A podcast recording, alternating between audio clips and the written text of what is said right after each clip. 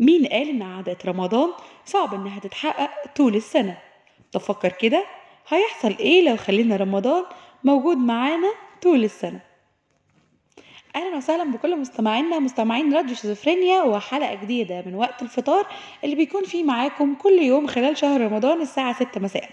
والنهاردة مستمعينا هنتكلم عن موضوع لمة العيلة. ومش لمة العيلة الكبيرة لأن زي ما قلت لكم إن إحنا العيلة في عيلة كبيرة وعيلة صغيرة. إحنا هنتكلم النهاردة على لمة العيلة الصغيرة. العيلة الصغيرة هو الأب والأم والأولاد. كان بقى عندك أخ أخت أو أكتر. والفكرة إن إحنا في العيلة الصغيرة خلال السنة كلها ما بيبقاش عندنا الإمكانية إن إحنا نقضي وقت مع بعض. ودايما حتى وقت الغداء أو وقت العشاء أو وقت الفطار كل واحد يا إما مستعجل رايح شغله لا إما في شغله لا إما مرجعش من شغله أو رجع ومش قادر وداخل ينام فمفيش وقت حتى نتجمع على مواعيد الأكل. إلا في وقت رمضان. ولأن رمضان بيجمعنا على صوت الأذان وأذان المغرب والمدفع فكلنا بنكون مجبرين إن نبقى موجودين حوالين السفرة مع آه، الأذان بتاع المغرب. وده ما بيحصلش غير في رمضان وبس. وفي رمضان اللي بيكون نادرة لما تلاقي فرد من العيلة مش موجود وبيفطر بره. لكن في الأغلب كل العيلة بيفطروا مع بعض. والحقيقة إن إحنا محتاجين نرجع لمة العيلة الصغيرة تاني آه، في كل يوم وفي كل وقت مش بس في رمضان.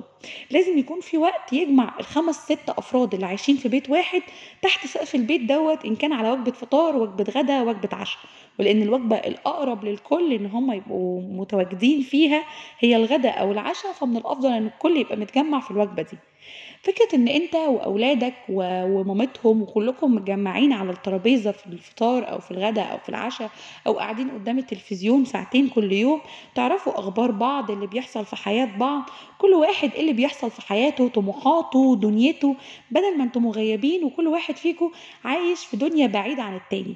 إحنا ساعات كتير بنبقى محتاجين نقرب للناس اللي حوالينا أو إحنا بنبقى عايشين مع بعض بس إحنا مش عارفين بعض. أنا معرفش فلان اللي هو المفروض أخويا أو أختي هواياتهم أو طموحاتهم أو أمنياتهم والحاجات اللي عايزين يعملوها في الدنيا هي إيه. ما بقاش عارف التارجت اللي هم حققوه من حياتهم واللي لسه ما حققوش هو إيه. وعشان كده بنبقى محتاجين دايما لوقت نقعد نتكلم فيه مع بعض. وهنا بيكون دور الأب والأم. الأب والأم هم عماد الأسرة.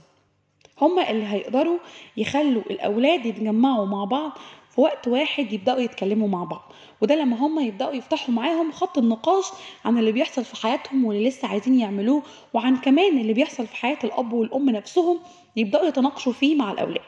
وإن هما ما يهمشوهمش أو ما يخليهمش مش جزء من مشاكل حياتهم. ولحد هنا خلصت حلقة وقت الفطار. هشوفكم بكرة وعادة رمضانية جديدة بإذن الله. وبتمنى لكم صوما مقبولا وإفطارا شهيا.